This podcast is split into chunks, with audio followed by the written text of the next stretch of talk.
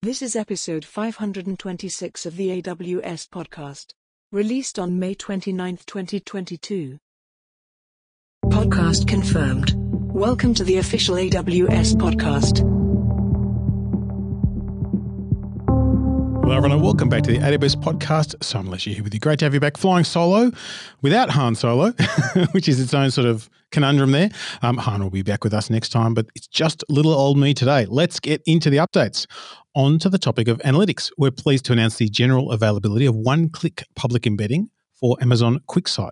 So, this is a feature that lets you embed your dashboards into public applications, wikis, and portals without any coding or development. Once enabled, anyone on the internet can start accessing those embedded dashboards with up to date information instantly without any server deployment or infrastructure stuff. This is very, very nice.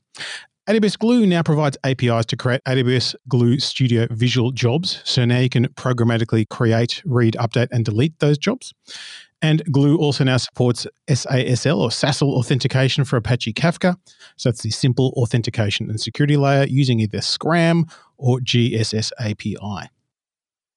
Amazon Redshift now supports linear learning algorithm with Redshift ML. So, what this allows you to do is to do supervised training for either linear or logistical regression problems for use cases such as predicting sales of a product, determining marketing effectiveness, or to predict customers' willingness to purchase a product or service. And you can specify the model type as linear learner with create model command to build a model straight out of Redshift. And Amazon Redshift also has launched a new snapshot isolation level support for concurrent transactions. Now, Amazon Redshift prevents dirty reads, non repeatable reads, and phantom reads according to the SQL standards. Two options that Amazon Redshift offers to serialize transactions are serializable and snapshot isolation. The serializable option will implement strict serializability, say that three times fast, where a transaction could fail if the result could not be mapped to a serial order of the concurrent running transactions. The snapshot isolation option will allow higher concurrency where concurrent modifications to different rows in the same table would complete successfully. Under both options, transactions will continue to operate on the latest committed version or snapshot of the database. And Amazon Athena now supports views in Apache Hive metastores. And Hive views are defined using the Hive query syntax or HiveQL, which is not fully compatible with Athena's standard SQL. So, with this new capability, Athena automatically handles HiveQL syntax differences so you can query Hive views without changing your view definitions or maintaining a complex translation layer. Moving on to the topic of application integration. AWS AppSync introduces a new simplified console experience to deploy generic real time pub sub APIs. So, AppSync is a fully managed service that lets you build digital experiences based on real time data. And with AppSync, you can easily configure data sources to push and publish real time data updates to subscribed clients.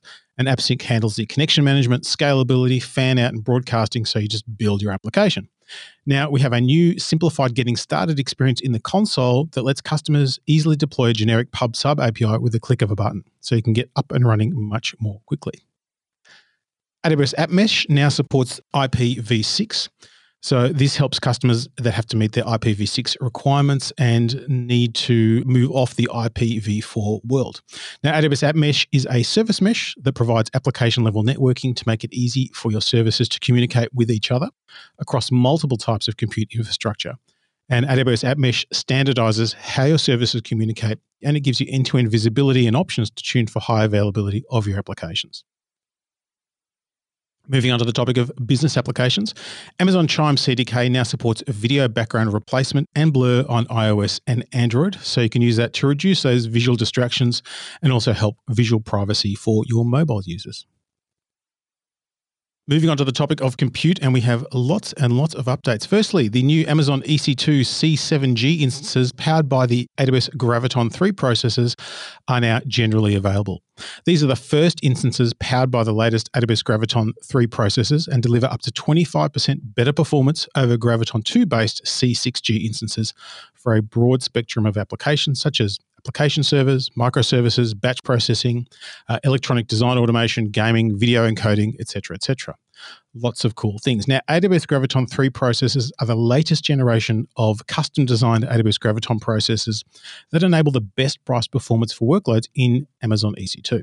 They offer up to two times better floating point performance, up to two times faster crypto performance, and up to three times better ML performance, including support for bfloat 16 compared to the previous generation AWS Graviton 2 processors. Now, these are the first generally available instances in the cloud to feature the latest DDR5 memory, which provides 50% more memory bandwidth compared to DDR4, and that enables you to have high speed access to data in memory. And Graviton 3 based instances also use 60% less energy for the same performance than comparable EC2 instances. So, this also helps you reduce your carbon footprint in the cloud as well. Now, these instances are built on the AWS Nitro system, which is a collection of AWS designed hardware and software innovations that give you efficient, flexible, and secure cloud services with isolated multi tenancy, private networking, and fast local storage. You get up to 30 gig of enhanced network bandwidth and up to 20 gig of bandwidth to EBS. So, some great stuff there. It's worth checking out. Another new instance type is the EC2 i4i metal instances, and these are powered by the third generation Intel scalable processors codenamed Ice Lake with an all-core turbo frequency of 3.5 gigahertz, and they give you a 30% better compute price performance over the i3 instances. It also gives you access to always-on memory encryption using Intel Total Memory Encryption or TME. So this is the way to go if you want the highest local storage performance within Amazon EC2. And these are designed for databases such as MySQL, Oracle DB, MySQL Server, and NoSQL databases like MongoDB, Couchbase, Aerospike, and Redis, where low latency local NVMe storage is needed to meet application SLAs. We're also happy to announce the general availability of Nitro TPM and UEFI Secure Boot on Amazon EC2. Nitro TPM conforms to the TPM 2.0 specification, which is the Trusted Platform Module specification, making it easy to migrate existing on premises workloads that use TPM functionalities to EC2. And a TPM is a security device that lets you gather and attest system state, store and generate cryptographic data, and prove platform identity. Using the AWS Nitro system, the Nitro TPM allows EC2 instances to generate, store, and use keys without having access to them. And Nitro TPM can attest to the integrity of customers' instances by providing cryptographic proof via attestation mechanisms. Now, UEFI Secure Boot builds on EC2's existing Secure Boot processes and provides additional defense in depth that helps customers secure software from threats that persist across reboots. It helps ensure that your EC2 instances run authentic software by verifying the signature of all boot components and halts the boot process if the signature verification fails. Now, Nitro TPM and UEFI Secure Boot implement industry standard specifications supported by many operating systems for features like key protection, boot process validation, and digital rights management. No additional cost for using them, but this will be really handy. And a new capability for Amazon EC2, it is called the Stop Protection feature that enables customers to protect their instances from accidental stop actions. Now, previously, of course, you could protect your instance from unintentional terminate actions by enabling termination protection. With Stop Protection, customers with stateful workloads can safeguard data in instance store volumes from unintentional stop and terminate actions. Amazon EC2 auto scaling now backfills predictive scaling forecasts so you can quickly validate forecast accuracy. So now what it will do is go back 14 days to generate capacity forecasts for the past dates, enabling you to see how predictive scaling would have scaled your auto scaling group. This means you can quickly decide if the predictive scaling policy is accurate for your applications by comparing the demand and capacity forecasts against the actuals immediately after you create a predictive scaling policy. Previously, you had to wait a few days to figure it out. Now you can go back in time. AWS Resilience Hub has added support for Terraform, Amazon ECS, and additional services. And what this allows you to do is to prepare and protect even more of your applications from disruptions. We've also updated how your application's resilience score is calculated, and the new resilience score reflects a combination of operational recommendations and policy compliance. And this gives you a more inclusive indicator of your application's readiness for different disruption scenarios. They also now have daily assessments on new applications that are run automatically, and you can manually activate this feature on existing applications or deactivate this feature at any time. Amazon EKS Anywhere curated packages are now in public preview. And this extends the core functionality of Kubernetes on your EKS Anywhere clusters. You can install the Harbor package as a local container registry starting today, with the Emissary Ingress package and the support for service type load balancing through Metal LB coming in the next few months. More curated packages will be added over time based on customer demand. AWS Lambda has added support for Node.js 16 as both a managed runtime and a container based image. So if you want to run Node.js 16, you can take advantage of that, including features such as support for Apple Silicon in local development, the timers and promises API, and also enhanced performance as well. The AWS distribution of Kubeflow supporting Kubeflow version 1.4.1 is now generally available, and this streamlines data science tasks and helps you build highly reliable, secure, portable, and scalable ML systems with reduced operational overheads through integration with AWS managed services. You can use this Kubeflow distribution to build ML systems on top of the EKS service to build, train, and deploy ML models. Onto the topic of developer tools. AWS Encryption SDK for .NET is now generally available, and you can use this to help protect your data. The open source release makes it easy for developers to encrypt and decrypt the data when building applications using the .NET developer platform. Now, the AWS Encryption SDK is a client-side encryption library designed to make it easy to encrypt and decrypt data based upon industry standards and best practice. With this release, the AWS Encryption SDK is now available in C, Java, JavaScript, Python, .NET, and command line interface implementations, all implementations of the AWS Encryption SDK are interoperable. You can encrypt data in one program language and decrypt it in another. And as I was told early on in my development career, don't write your own crypto. so use this one. Moving on to the topic of front end web and mobile, we're pleased to announce Amplify Android Library in developer preview designed for Kotlin. So, this has been rewritten for Kotlin. The initial release enables Android developers to add cloud based app features, including auth, storage, data store, and APIs for their Kotlin based Android applications. And developers will benefit from Kotlin based language features like coroutines. Onto the topic of games. AWS announces support for Android, iOS, and macOS games with AWS GameKit for Unreal Engine. This gives game developers a powerful toolset to quickly and easily build AWS powered game features directly from the Unreal Editor. With this update, the AWS GameKit plugin for Unreal Engine now supports developers who are building games, as I mentioned, for Win64, Android, iOS, and Mac OS.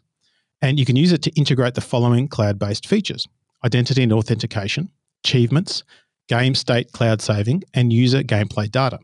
An AWS Game Kit includes a complete solution for each game feature and an architecture design based on the well architected framework. And each feature comes with an AWS CloudFormation template for the backend architecture, plugin controls to manage the backend from the Unreal Engine, and sample C code and blueprint assets to help you integrate the features into your games. Moving on to the topic of the Internet of Things, we're happy to introduce a more flexible AWS device qualification program for free FreeRTOS. And this is the DQP program for free FreeRTOS that aligns to the modular structure of the latest free FreeRTOS and long term support library releases. The AWS DQP for FreeRTOS allows microcontroller vendors to verify the integration of FreeRTOS AWS IoT libraries running on a specific MCU based environment board against AWS's published best practices for AWS IoT Core connectivity and against tests specified by the qualification program. Previously, to qualify the development boards, you had to structure your programs around a fixed directory structure and repository. Now, MCU vendors have the flexibility to include only the FreeRTOS libraries directly relevant to their application, choose a project structure and repository to best use their toolchain, and run tests relevant to their board features. We're also happy to announce three featured FreeRTOS reference integration projects. And these are pre integrated FreeRTOS projects ported to partner provided microcontroller based evaluation boards that demonstrate secure end to end connectivity to AWS IoT Core. The three reference integration projects are developed in collaboration with our partners Espressif, NXP, and STMicroelectronics, and each project uses the latest FreeRTOS and AWS Embedded C SDK long term support libraries. Moving on to the topic of machine learning. Amazon Personalize now supports offline model metrics for recommenders. So, this enables you to evaluate the quality of your recommendations. A recommender is a resource that provides recommendations optimized for specific use cases, such as frequently bought together for retail or top picks for you for media and entertainment. Offline metrics are metrics that Amazon Personalize generates when you create a recommender. You can use offline metrics to analyze the performance of the recommender's underlying model and offline metrics allow you to compare the model with other models trained on the same data. The metrics provided include coverage, mean reciprocal rank, normalized discount, cumulative gain, and precision. Amazon Comprehend now detects and redacts 14 new PII entity types across the US, UK, Canada, and India. So, Comprehend is a natural language processing service that uses machine learning to find insights and relationships like people, places, sentiments, and topics in unstructured text. Now you can also use it to redact any personally identifiable information or PII in customer emails, support tickets, product reviews, etc. Previously, it supported 22 entries across multiple categories. It is now supporting 14 new entity types, including things like the US individual tax identification number, in India, the Aadhaar card, permanent account number, NREGA voter number, etc. Um, in the UK, the national insurance number, amongst many, and in Canada, the social insurance number and the Canada health number. So you can imagine how this can help you process huge amounts of information in a far more privacy conscious way. Amazon Kendra has released a Jira connection to enable document search on a Jira repository. So this allows you to index documents from Atlassian Jira. So often critical information is all over the place in an organization. Using Amazon Kendra, you have an intelligent search service powered by machine learning, which means you can find relevant information intelligently with intelligently based queries as well. Now you can get data from your Jira repository. Amazon Lex has launched support for phrase hints. Amazon Lex provides automatic speech recognition and natural language understanding capabilities so you can build applications and interactive voice response solutions with engaging user experiences. You can now programmatically provide phrases as hints during a live interaction to influence the transcription of spoken output. So, for example, when interacting with a banking IVR, a customer may use a nickname, you know, Smythe Checking, for the destination account. You can execute business logic to identify the payee nicknames associated with the caller's account and supply these as hints, improving the transcription of names. Better recognition gives you better conversations and gives you better customer satisfaction. SageMaker Notebook instances now support the MLG5 instance family and Python 3.8 kernels, so you can take advantage of the power of those particular instance types. These are powered by NVIDIA A10G Tensor Core GPUs, and it also uses the Amazon Linux 2 operating system. You get up to eight NVIDIA A10 Tensor Core GPUs and second generation AMD EPYC processors. You also get up to 192 vCPUs to 100 gig of network bandwidth and up to 7.6 terabytes of local NVMe SSD storage. So you get a lot of performance there. Plus, you can now use Python 3.8 kernels with your notebooks on Amazon SageMaker notebook instances, and you can select from Conda images with Python 3.8 for either PyTorch or TensorFlow for your notebook. Moving on to the topic of management and governance. AWS Control Tower now supports concurrent operations for preventative guardrails. So you can do this for all guardrail types, preventative or detective. With this new release, you can now enable or disable multiple preventative guardrails without needing to wait for individual guardrail operations to complete. So this gives you out of the box preventative and detective guardrails that you can deploy to improve your security, operational, and compliance posture. AWS Control Tower can now use the customer provided core accounts. So this means you can use your existing security and logging accounts, or you can have AWS Control Tower create new ones on your behalf when setting it up. So this lets you extend your governance across an existing environment as well as creating a new one. Incident Manager, which is a capability of AWS Systems Manager, has now announced expanded support for runbook automation to speed up incident diagnosis and resolution. And this helps you automate reactive processes to quickly diagnose and remediate any operational issues. You can now build incident run books that automatically run remediation actions on the involved resources, such as auto scaling on a DynamoDB table that's uh, reaching capacity before engaging the on call engineer. Customers can also invoke additional runbooks directly from the Incident Manager console to help resolve the incident faster.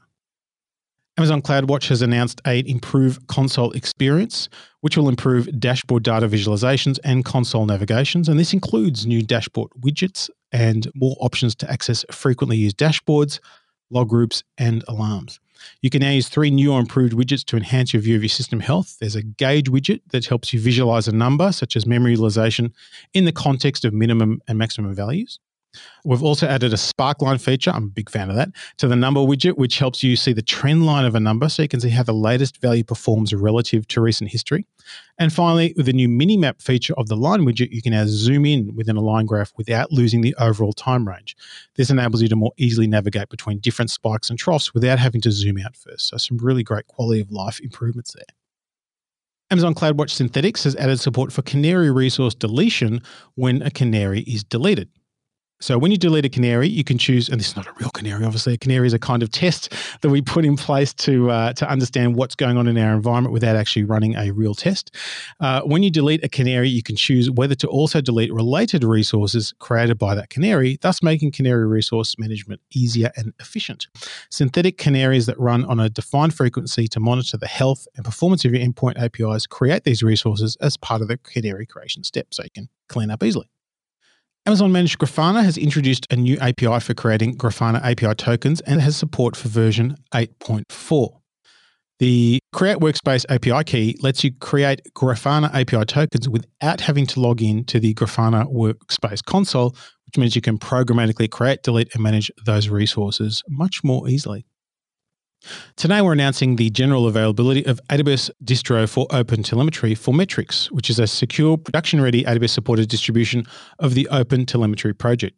With this launch, customers can use OpenTelemetry APIs and SDKs in Java, .NET, and JavaScript to collect and send metrics to Amazon CloudWatch, Amazon Managed Service for Prometheus, and other monitoring destinations supported by the OpenTelemetry Protocol or OTLP.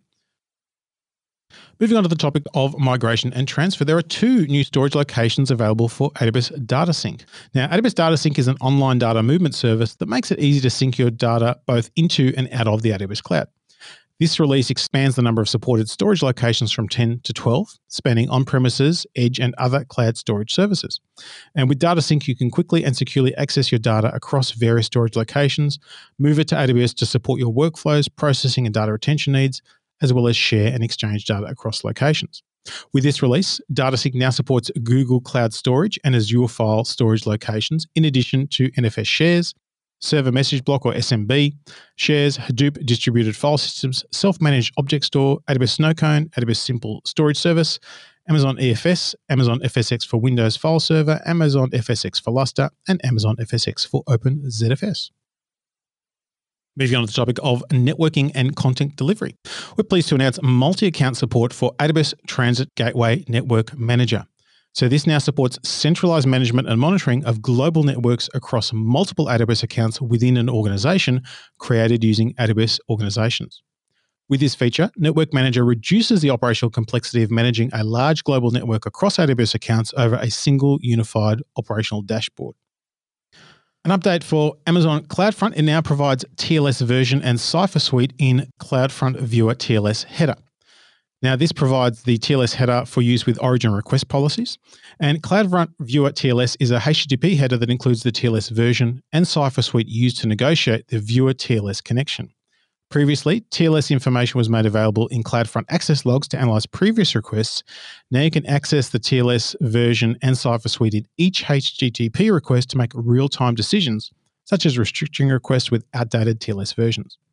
And this makes it really easy to do real time changes as well as monitoring what's going on in the past. Amazon VPC now supports multiple IPv6 CIDR blocks. So this allows you to create up to five prefixes for your VPC. Before today, you could add five IPv4 CIDR blocks and one IPv6 block. With this new feature, customers can use multiple blocks to build logical separation within their VPCs with independent CIDR blocks. CIDR blocks can be associated from the Amazon provided pool and or a pool of bring your own IPv6 addresses.